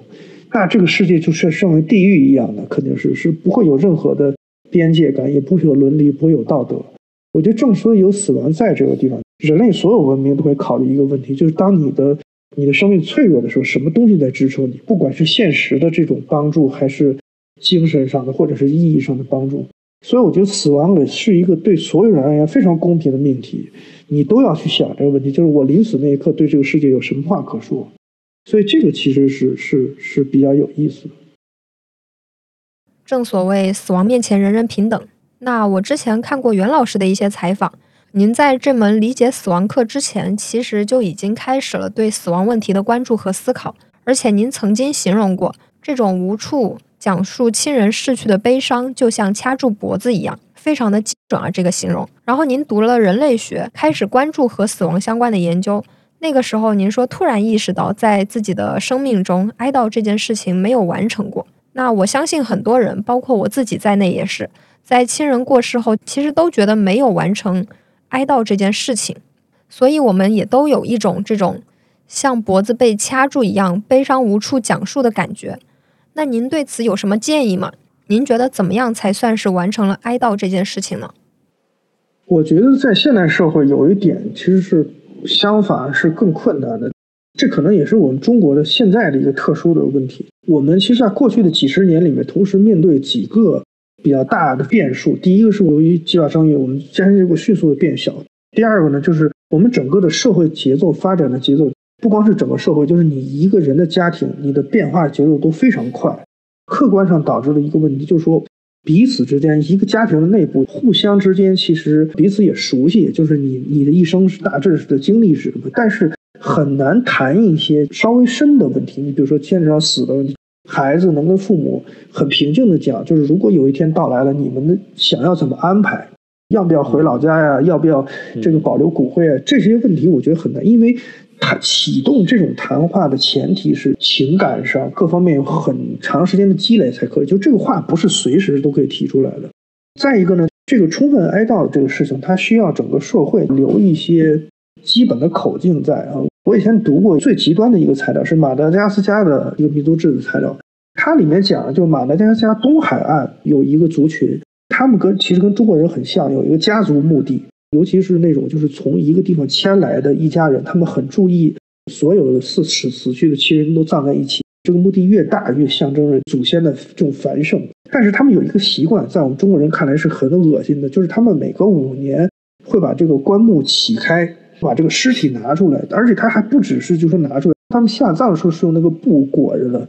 他们是要把这个布打开以后要重新洗这个腐尸。就有些时候，那个就是几乎就是一滩泥了。那个其实是一个是一个很恶心的场景。但是呢，他们每五年为什么要干这个事情呢？就这是个节日，他们在清洗的这个过程的时候，会把过去这五年我们村子里发生的大事小事，像歌谣式的方式唱出来。就是我对你有个交代。你看，你你走了，但是你留下的那片香蕉林非常好。现在他今年这个这个收成非常好。在我们以前的很多的文化里面，它其实会安排一个特定的出口，让你跟死者之间定期的见面也好，或者讲述也好。但是我们今天生前没讲出来的话，我们死后也很难讲。就是大多数人这个扫墓，我自己的观察就是，哎，我会给你清洁一下啊，然后简单的祭拜啊，对吧？然后说，哎，行，你们在那边放心吧，我们这边都没有事情。但是所谓哀悼这个事情，有些时候我们说的极端一点，就他可能会把一些真正的，就是具有扰动性的话说出来，不见得一定是坏事儿，哪怕是情感上非常激烈，或者说我真的非常这个想念你们，就类似这种东西。其实，关于哀悼这个事情，这些年不只是在生死学内部，很多的哲学家认为它是一个根本的哲学性的问题。你的哀悼这件事情，其实就象征着你跟这个世界失去的那个部分之间的那个那个，呃，用最简单的话讲，就是你能不能说得通。那我我面对你的时候，面对这件事情的时候，能不能说得通？生死教育其实最起码能够让大家意识到一点，就是你谈论这件事情，并不是一个坏事，尤其在中国很多家庭里面。自己最亲的亲属去世了，剩下的人是不太谈这个事情的。因为大家谈也谈，就是哎，当年，呃，老爷在的时候多好啊，对吧？老爷很帅，老爷怎么怎么样之类。但是，比如说对他最后那段时间，他的疾病的症状非常痛苦，然后大家在照顾的过程当中非常劳累，甚至因为这个家庭里面有矛盾、争吵，或者是表现过一些东西，这些东西都不谈。但是，其实哀悼的一个最重要的点就是我们要把这些东西谈出来。要借由对死者的表达，意识到说我对这个世界还有亏欠，或者是我对这个世界没有亏欠，但你总要讲清楚才可以。所以，其实，其实我觉得这个对中国人而言是个很大的文化上的工程，就是我们现在还没有一个成型的、成规范的、形成习俗的一个出口，让我们能够持续的跟死者对话。我们现在比较依赖的还是个体，所以其实处理死亡这个事情是需要群体的这种包围的。这也是人类葬礼的一个原因。很多时候，家庭的聚集，大家共同的悲伤，实际是会是比你自己做这个事情要好很多。确实，就像您说的，中国家庭很少有这样一种氛围去完成一种哀悼，就好像要敞开自己聊一聊这件事情很难开口。但我想，如果有一天可以做到的话，会很不一样。不论是对个体而言，还是对家庭之间的联系而言。那我记得之前袁老师有提到过说。当下我们两代人之间的价值体系其实已经不太匹配了，父母希望孩子实现的东西，其实越来越难以得到落实。所以，您觉得五零后和六零后这一代走向衰老，甚至是走向死亡的这个过程中，他们会非常的孤独。这也是为什么我们要关注临终关怀这件事情。所以，这次想趁此机会跟两位老师聊一聊，你们理解的临终关怀是什么呢？应该如何做好这件事情呢？这些年，包括学术界或者是公众，大家对这个事情都很热衷。嗯，我觉得临终关怀呢，从你从医学上讲，临终关怀它就会很清楚，它有些基本指标，对吧？比如说身体疼痛的管理啊，比如说临终他的整个身体感受的舒适度啊之类的。那临终关怀的还有一部分是从社会层面讲的支持环境啊，包括他周围的这个情感的支撑啊，包括他。自己的 人生意义得到得到确立之类，他还有这个，我反而觉得我自己比较有信心的一点是说，随着我们整个社会越来越重视这件事情，我们在硬件方面，甚至是我们在医学方面的跟进，会相对而言非常及时。但是我自己呢，比较悲观的一点是说，我认为短时间之内能够实现临终关怀的整个的。精神和文化方面的支撑可能是比较困难的。其实现在这个事情做的比较多的呢，还是跟宗教背景有关。比如有些宗教团体他们会提供一些心灵抚慰之类的。但是呢，我们讲就是说在世俗化的层面，比如说我不信教，然后我家庭也没有这宗教背景，就是我们三个人，然后现在有一个人面对这个问题，那么剩下这两个人能做什么，对吧？要要要做什么？这个其实是需要很多的这种技术性的讨论。呃，我以前看葛文德那个书，我觉得对我影响最大的一点就是，我觉得中国人谈这个生死问题有一个我非常不喜欢的一个惯性，就是他一说死，他会把死说的非常的玄妙，就是只有参透生死这一条路，就是要自己悟，就是要放下执念，就是要心灵涤荡之类的。你从这个大话的角度说没有问题，但是普通人他需要一些可做的事情，要一些可见可做的事情。就他那个书里面讲了很多，比如说你要是在家里面离开的话。那很多的在美国的情况就是说，社工会到你家里去看一下，这家庭的这种呃物理环境的布置适不适合最后最后这个这个这个病人的离世。他有很多，比如说有很多仪器需要暂时接入，那你这个空间的设置或者光亮啊、温度啊各方面是不是合适？其实临终关怀重要的还是一个怎么操作和操演的过程。这个操演的过程里面，其实你做出这个动作背后，往往是你需要认识上或者是你价值观上发生改变。那么这一点其实是最难的。我其实非常同意刚才王兴老师讲的一点，就是中国人呢，有的时候正是反过来的。比如说我抽烟的时候，我就会非常蛮横，就说你管的这是老子的命，对吧？我想抽抽死那是我的事儿，跟你有什么关系？但是，一旦到他他到了胸外科，一旦确诊说是肺癌以后，他不光是马上戒烟，而且他要他要跟医生讲，你无论如何你得把我救回来，对吧？无论如何你得你得让我活下去。前面的这种自我是假自我，后面的这种贪念或者执念也是真贪念真执念。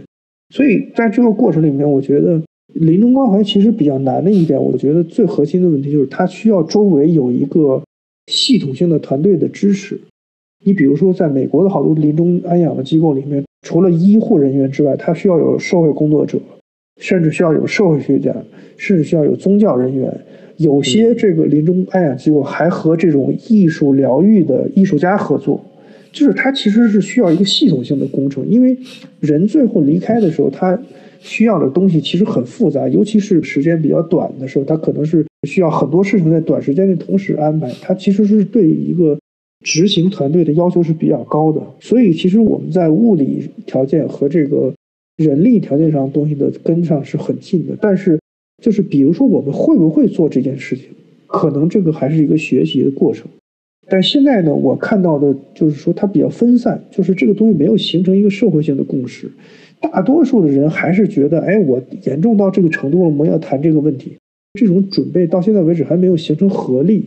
这个可能是我们需要需要注意的。特别同意。虽然目前在布局上还没有达到，但其实袁老师说的是，它其实是可以实现的。你如果真的想做，立刻医院就来配备，那我们社区上跟上，这个其实很快就可以解决。止疼药又不是没有，对吧？医疗技术也不是没有，但其实就是从软件上，到底该怎么去引导一个人最后的临终，什么时候该干什么，什么时候不干什么，我觉得都很重要。像我自己会很有信心的是，如果我家人有问题，不管从医疗上还是从理解上，我可能可以去帮助他。但这种帮助它不是所谓千人千面的，我有一个流程，按流程走就完了。病人需要让你告诉他，你这个时候也可以工作，或者需要告诉他，你这个时候也可以带孩子，你有价值，你有意义，或者就是让别人跟他道个谢、道个别、道个歉，呃，或者他他见一个什么人。很多事都是很细节的，很很无法量化的，但又很有意义的事情，都是在小的事情上寻找他生命的一些意义。不是说他这辈子赚了多少钱，买了多少套房，然后现在这个得病之后有多少级别的领导过来看他，然后领导级别必须到什么什么样的级别才算是他没白活过，对吧？这些都是没法产生很大意义的。而就是谁，比如说他死对头，一个不喜欢的同事，可能在他走的时候过来跟他说：“哎呀，咱这辈子都已经到这会儿了。”咱也别打了，对吧？那可能就就冰释前嫌了。可能很多这种事情才有价值。我一直也在努力的尝试做一些关于这部分的志愿的工作和引导的工作，帮助一些人做一些决策。像决策上就是告诉这个病人，像昨天还在做，这个病人还有两个月左右，那什么治疗还需要用，什么治疗就别用了，什么治疗可以有选择的用。如果出现什么事儿，咱们就尽快结束。就我们每个时刻都在做一些决策，那最后呢，其实我们在复盘的时候就会觉得，咱们在每一个时刻都做了那个时刻最好的选择，咱们不后悔，不往回倒，只要一一个家庭能够有这样的一个解决事情的一个心态，我觉得这都没有错，都没有说什么有遗憾啥的。所以其实在中国说姑息呃治疗也好啊，缓和医疗也好啊，等等词汇也好。其实，在我内心看，都是一种价值观的体现。这个家庭呃，怎样帮助一个人优雅的去走掉，或者说符合他的认知的去走掉，就就算是好事儿。呃，所以它不难，但是也不简单。昨天跟那个老师聊完之后，我觉得最大的一个困境就是，他已经是一个中国社会上一个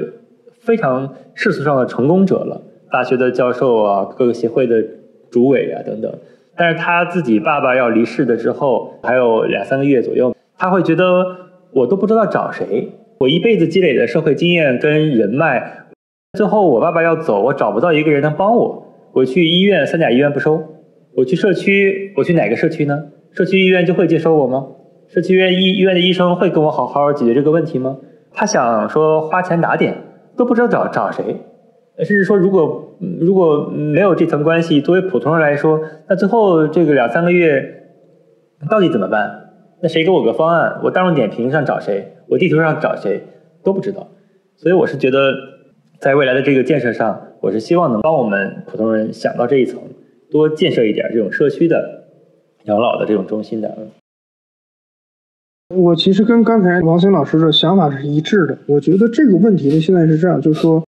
他必须要让一些力量相对而言汇聚起来，让一般的人在遇到这样的问题时，他知道。我觉得刚才王老师讲的这个案例非常的生动，就是真的很多人到最后他是觉得说，我纵然有万贯家财，但是我不知道找谁，这不是个问题，这怎么解决，对吧？它其实是一套生活的安排，它不是问题。问题其实是最简单的。我们这个世界上，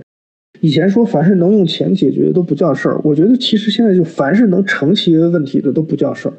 但是真正难的是说，有些东西它不是一个问题。我其实有些时候经常比较绝望的一件事情是说，我路路过一些大的这些所所谓的商品房的社区的时候，我经常看那种拔地而起几十层，然后很密集的这种社区，但它的硬件条件都非常好，房屋质量非常好，然后价格也非常高。但是我觉得从人生活的角度而言，从社区，因为我们社会学、人类学讲，就 community 社区是个专门的概念。我有一节课专门讲这个社区问题，我就问学生，我说：“咱们现在给社区下一个定义，什么样的地方叫社区？”学生学生的答案五花八门。我说：“其实我有一个非常简单的定义，我说这个地方能够帮助你办葬礼，它就叫社区，否则它就不叫社区。”其实这是一个很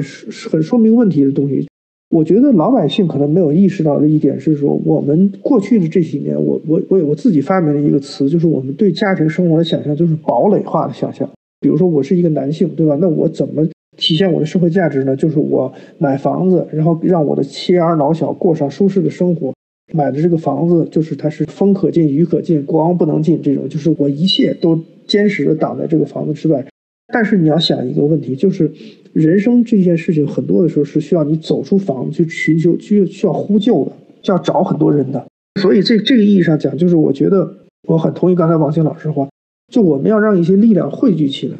要让普通人有这个求告的这个门径才可以。那之前袁老师理解死亡课上面会让学生在四种离开这个世界的方式中做选择，这些选项分别是：A. 孤独终老；B. 突发心血管疾病；C. 艾滋病；D. 乘坐的飞机在万米高空解体，死于空难。我当时看完这个选项的时候也是。因为四个选项其实都有不同的侧重嘛，那想问一下袁老师，您当时为什么会选择这几种死亡方式作为选项呢？我还记得您说很多同学都选择了空难，那这个选项我自己是觉得，就这个选项是让人非常恐惧的一个选项。那您觉得他们选择这个选项背后的原因是什么呢？我们那时候研究医学人类学的时候，就是人的不同的疾病状态，不是只是病的问题，你会相应的进入到一个生存状态。比如说，很多人有很严重的心血管疾病，但是心血管疾病在日常生活当中，你的体认是非常微弱的。就你可能很严重的心血管疾病，但它并不会太困扰你的日常生活。但是有些病，你比如说糖尿病，它可能短暂不会对你做构成太大威胁，但是你每天都需要照顾它，你每天都需要需要想办法。包括像艾滋病这种，因为它有社会污名在那个地方，大家觉得你你得这种病肯定是你自己的问题。因为这至少前面三个选项，它其实是在乎其中的某一个部分。就是这个这个这种死亡方式，它都保留了其中的一个部分，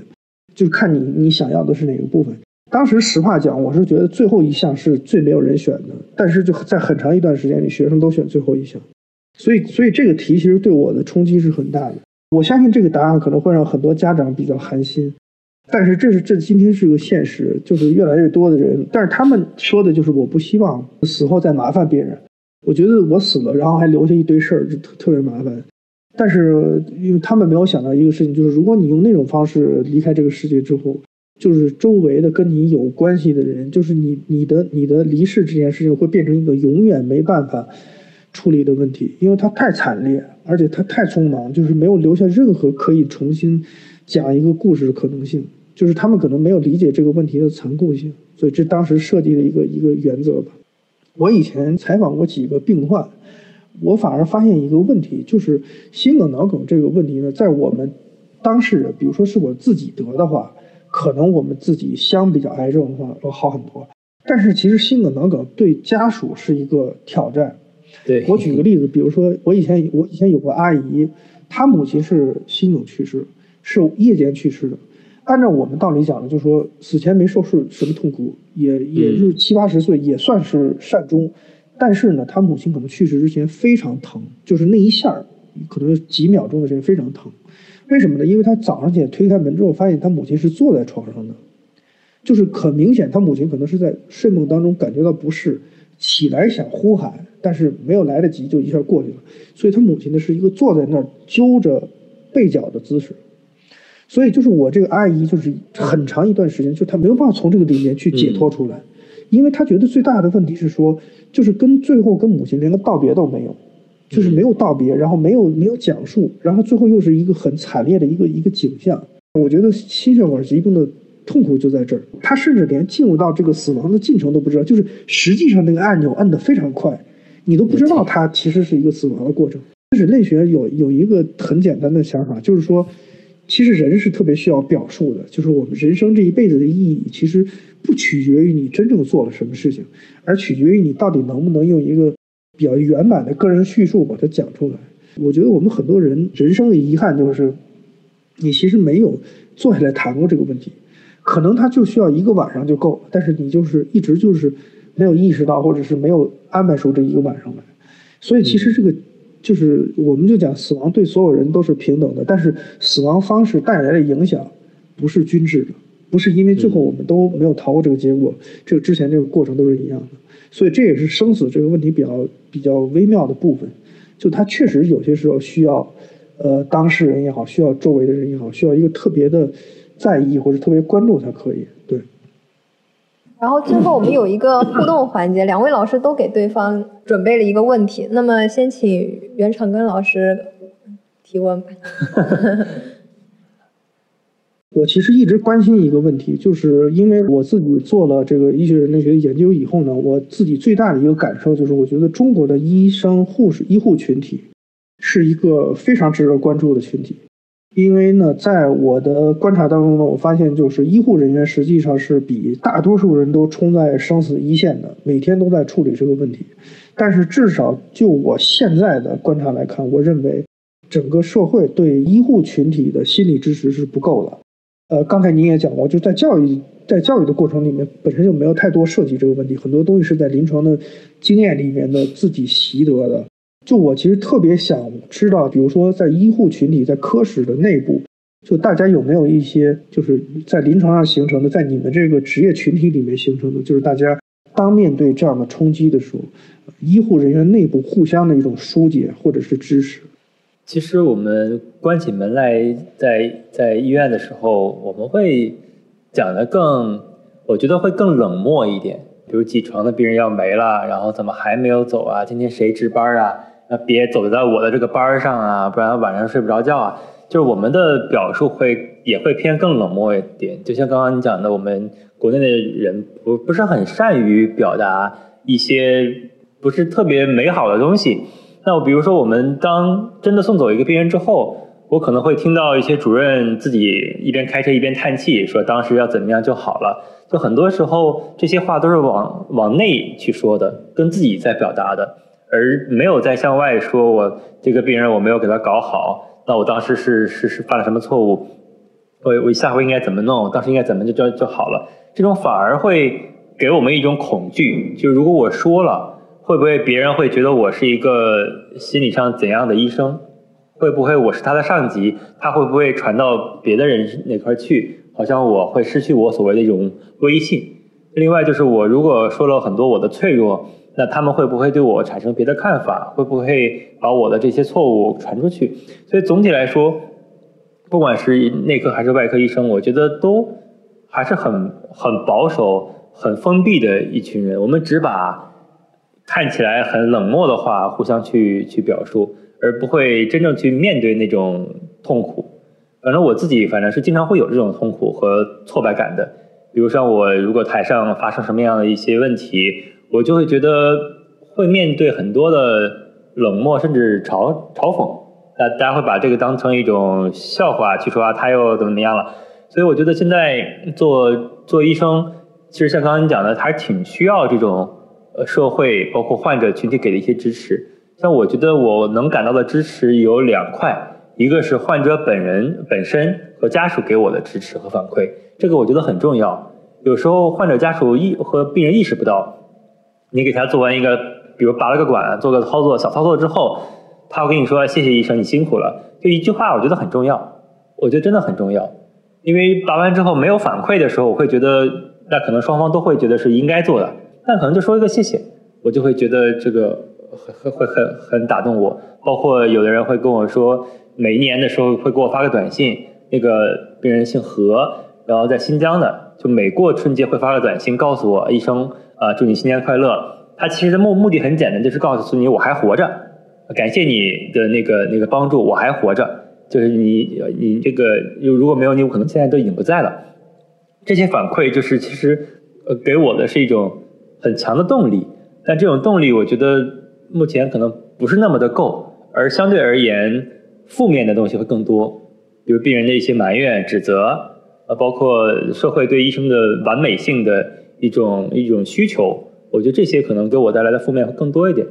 那另外一种反馈，我觉得可能是来自于我们这个持续的工作，这个就是没办法，就只能是一直做。当我们做的足够多，就好像有一种对冲机制，就是我们虽然没有治好一个病人，但是我们治好了十个别的病人，我们就会觉得这个又救了十条命，来 来弥补一下这个愧疚。所以，像有一本书叫《打开一颗心》，就是维斯塔比写的那个《打开一颗心》，它里面成名的那个心外科医生就是一个很偏执的、有点反社会人格的一个医生，他就会觉得今天这个手术失误了，病人死了，他就会对自己对自己说：“哎，我又又要去多做点手术，做做多做点好事儿，来弥补一下这一点。”所以，我觉得一做医生有的时候这种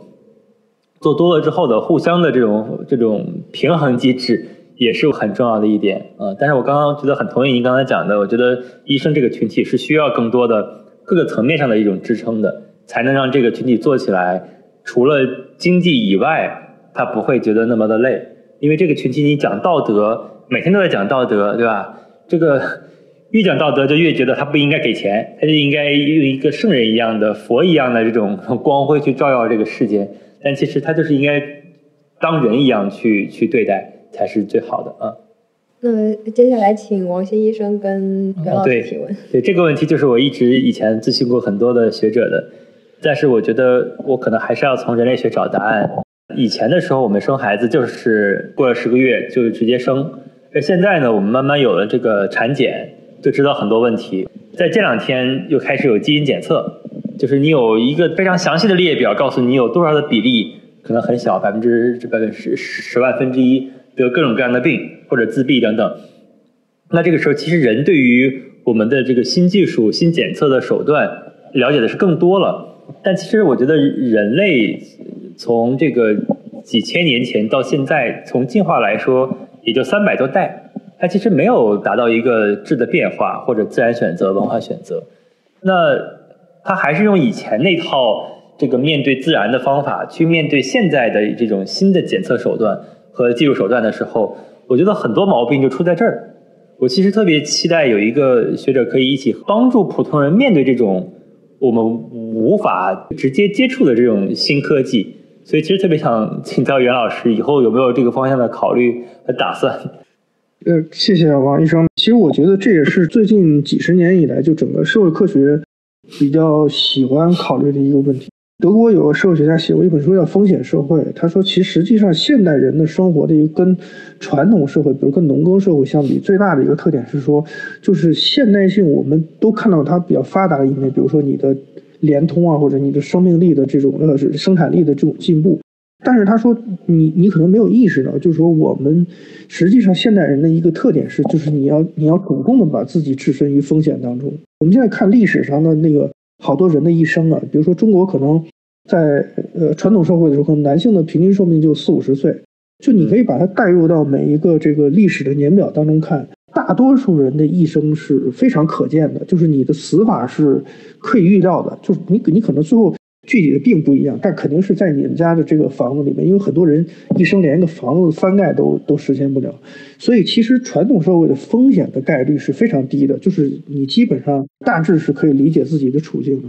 但是你看，我们今天就是说现代人，你就不要说，就是类似于像新冠疫情这种东西，就是你每一天，比如说你出门打车，你出门坐飞机，实际上你就是把自己生命交付给另外一个人，不管它概率有多小，不过都现都是个风险问题。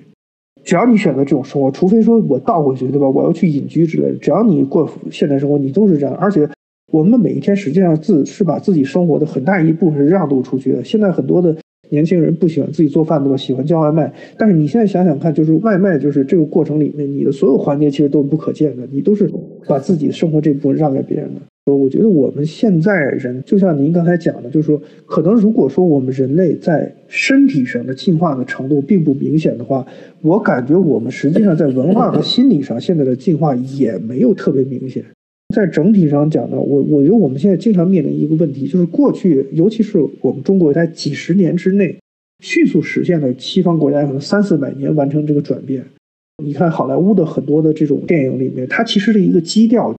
你人是脆弱的，所以我抚慰你也好，或者我支持你也好，这是我拍这个电影的目的。但是我觉得在我们这个社会呢，可能我们那个实际上的路走完了，但是呢。我们还没有意识到说，哎，咱们现在要停下先考虑说人的脆弱性的问题。这个问题实际上是一个大的整个社会教育的问题，就是在整个这个过程里面，我们需要有一些东西跟现代社会更匹配。您刚才讲到这个例子，其实非常有典型性，就是我们新的生物技术出现以后，实际上会获知一些风险，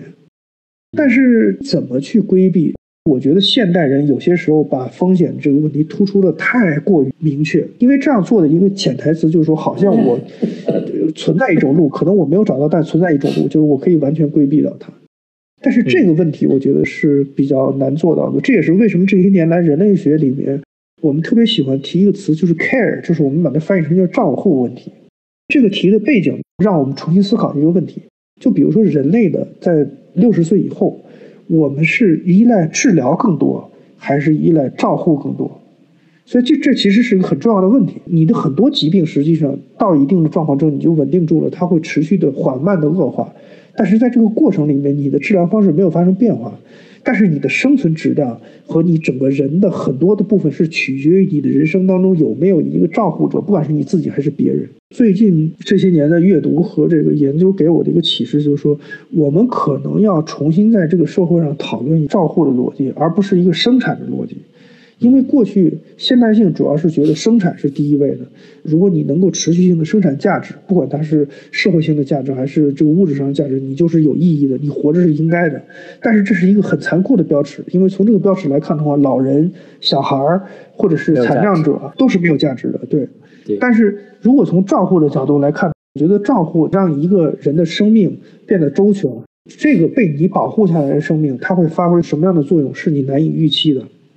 所以这也是我觉得我们要重新激活对这个事情的想象力。我们现在对生命的理解越来越像是对有机体的理解，它就是一块肉，就是我现在就是让这块肉持续的保鲜，让它好看。但是我们为什么要有这块肉？是为了让这块肉跟其他动物之间发生联系。所以我也是再次向您表示一下对《病人家属请来一下这个书的敬意。我更希望以后我们有一些。跨界的讨论和书写，就是它不是以一个人的作者的形式出现，它可能是一个对话的合集，或者是我们彼此携带彼此的故事进行一些充分的讨论。所以，我我其实很珍惜今天下午的这个机会，我觉得这样的讨论是非常必要的。感谢感谢有机会跟您做这个交流。我我也很感谢，主要很很荣幸。谢谢两位老师。这次我们听众群其实知道两位老师要对谈，都非常热情，提了很多问题啊。我们也筛选了一下，两位老师刚刚也各自在听众朋友们的问题里面选了几个要作答。那么，请王鑫医生先来。这个朋友问：国内很多家庭往往会通过瞒骗的方式来减轻癌症对彼此的伤害，比如像子女还在备战高考，很多家长呢会想等高考之后再告诉孩子患病的真相。面对这样两难的情况呢，应不应该做善意的欺骗？其实这个每个家庭都存在，虽然疾病的概率是百分之三十，但是瞒骗这个问题的发生率可以说是百分之百，它不只是瞒和骗的问题。我我有一些比较简单的标尺，大家可以做一个参考啊。就是当这个人他的治疗是有价值的、是有意义的时候，如果因为你的瞒骗造成了这个病人就没有接受一个很合适的治疗的话，那在现代医学来看，抛弃特殊的例子，那我们可能还是不推荐这种行为。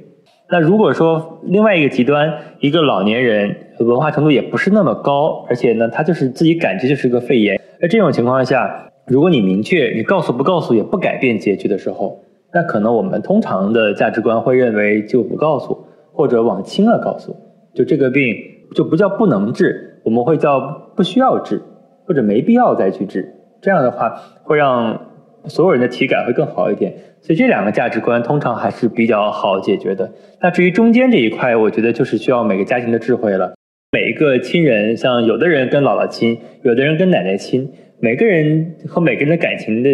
基础也都不一样。所以我觉得这个问题你要理解啊，就不是说对你来说是个问题，这个对所有家庭都是一个问题。所以就是用你们家里觉得最好的方式去去做就可以。有的时候就是慢慢渗透。第二个问题是。在癌症病人的生命最后，医生会跟家属说提高生活质量。在终将来临的死亡面前，呃，病人家属们还能做些什么能够提高患者的生活质量？那这个就是刚刚我们讲的这个缓和医疗和这个安宁疗护或者叫姑息治疗的一个理念，告诉我们怎么叫提高生活质量。核心其实就是先通过医学手段，就你把医生不要当做一个发号施令的一个决策者。而是把医生和医院当成一种工具，就你来使用它，而不是它使用你。你先换一下你的思路。那我理解了，医生是可以被我使用的一种工具之后，那我就需要由医生来帮助我把他的疾病的症状给打没，包括睡眠，包括疼痛。而在过程当中，不要去太过于细节的考虑每一点的所谓副作用，说吃止疼药会不会上瘾呀？吃安眠药会不会上瘾啊？这个时候在最后的生命，不太考虑这些。甚至因为药物的副作用产生的问题，我们也可以接受，包括吃药之后病人觉得状态又不好了，或者又又嗜睡了又昏迷了，但只要是能让他舒服，又不影响他做最后的这种告别，那我们都认为它是合理的。所以说最后在决策的时候，我觉得一个家庭需要有一些家庭的会议，我们要有一个共识，就比如什么时候要治，怎么治，大家这个共识很重要。其实你说怎么做对错没有那么重要，你怎么做都可以是对，也可以是错的。但我们兄弟姐妹都觉得这样做挺好的，让我们有一种像我们聊天的时候都会有一种心里的一种暖流。一听对方说这个，哦，我觉得很舒服。然后老人一听这个，我也觉得很舒服，很感动。我们就这么做吧，我们就这么搞吧。这样的话，我觉得是最舒服的，而不用去纠结到底我们怎么做比那个做要更好一点儿。这个其实没有办法比较。嗯，每个人心里都有标尺，哎，对对对，达成共识比较重要。对，嗯，那袁老师，第一个是有朋友说问问我那个死亡课上都上什么？其实那死亡课非常简单，就是第一个单元是讲一些基本的为讨论死亡问题需要展开的一些概念性的辨析，比如说什么是生命，什么是灵魂，什么是这个善终问题。第二个单元呢，基本上会按照。现代人从从生到死的这个顺序，比如说先讲疾病，然后再讲衰老，然后再讲临终，然后再讲比如说葬礼啊，然后丧亲之痛之类的。这第二个单元，最后一个单元呢是讲一些特殊的死亡形式，比如自杀，比如说灾难当中的死亡。我还讲了牺牲问题，如果是死亡是需要回避的，那为什么有些人会主动去牺牲自己的生命？整个结构是这样的。然后还有朋友问说。大学生群体好像离这个死亡时间还是比较远的，什么年龄段比较适合接受死亡教育？然后死亡教育能够帮助我们减轻什么困难？我觉得什么年龄段都需要，在不同的年龄段，实际上你接受死亡教育的状态和方式是不同的。我自己其实多年以来教书依然有一个经验，有些问题实际反而是你年轻的时候你有力气去接受的，你人到中年三四十岁的时候，你上有老下有小，这个时候把你。叫起来就是说，你谈死亡问题，你可能没有那个心力，反而是你年轻的时候，就你其实是可以问大问题。至于说死亡教育呢，能够帮助我们减轻什么？其实我觉得它可能不是一个减轻的问题，就是让你有所准备。很多人面对死亡的时候，他的就直接那个那个冲击力是来自于说这个事情从来没有进入到他的视野里面。但是你可能通过这种课堂上讨论之后，你就会知道，实际上我们在面对死亡的时候不是束手无策的。如果你从来没上过离奇死亡课程，你还觉得，哎，我最后要做疼痛管理了，用吗啡，你还说那那你是要让我爸吸毒吗？至少这种问题你不会说出来。我最后呢还想回答一个问题，就是因为我的课程的后半段的那个我讲第三单元的时候，我会有一个关于死亡的专题，尤其是关于青少年自杀的专题。可能很多人没有意识到一点，就是人的自杀倾向在很多的时候是对自己人生最后的一个珍惜的表现。我们以前老有一种感觉，就是自杀的人肯定是哀莫大于心死嘛，就是肯定是活够了才去死。但是其实很多关于自杀干预的研究会告诉你说，在他走向自杀的这个过程里面，其实是他对整个生命的这种意义感最敏感的阶段。所以呢，其实我们首先要意识到一点，就自杀的人很多的时候是通过决定自己死亡方式这件事情，去向很多人宣告说，我其实爱我的生命，就是我要决定他的死亡方式，就是不让你们，不让这个世世界再遭受他。所以呢，这连带着会有一个问题，你在任何一个时段都不要拒绝。如果你感觉到你身边的朋友是在向你发出求救信号，你永远不要觉得自己的安慰是无效的。无数的研究证明了这一点，就是在他走向死亡的这个过程里面，任何轻微的干预都是有效的。以前的时候，我们的影视剧里面经常会有一些搞笑的桥段设计，就是我们看到河边有一个人，然后有一个人冲上去就是宽慰他，然后最后人家只是在那儿看风景，或者只是在那儿练气功而已。就我们把这个事情当成是一个搞笑的事情，但是这个事情一点都不搞笑。很多的时候，这样的做是有效的，就是你过去哪怕让他重新感受一下人的声音。他可能这个念头都会停止。我每一年讲这一节的时候，都希望让学生们知道，就是你你大声求救这件事情不可耻。第二个就是我希望让很多人意识到，你做的事情哪怕很有限，你可能一句安慰，可能你自己没有意识到，就是你你减缓了他，甚至你阻挡了他最后滑向结束的这个过程。所以其实自杀问题不像是我们想象的要那么绝望，或者说答案那么固定。其实很多时候我们在面对这个问题的时候，是有很多可以讨论的部分。好的，谢谢袁老师。最后还有一个小的福利环节，欢迎大家在小宇宙播客节目下方留言，我们将在节目发出后的十天内选出三位听众，每个人随机赠送一本由王鑫老师亲笔签名的作品。他们分别是《病人家属请来一下》《医生你在想什么》以及他的新书《癌症病人怎么吃》。最后，谢谢两位嘉宾参与我们的节目录制，谢谢大家的收听，再见。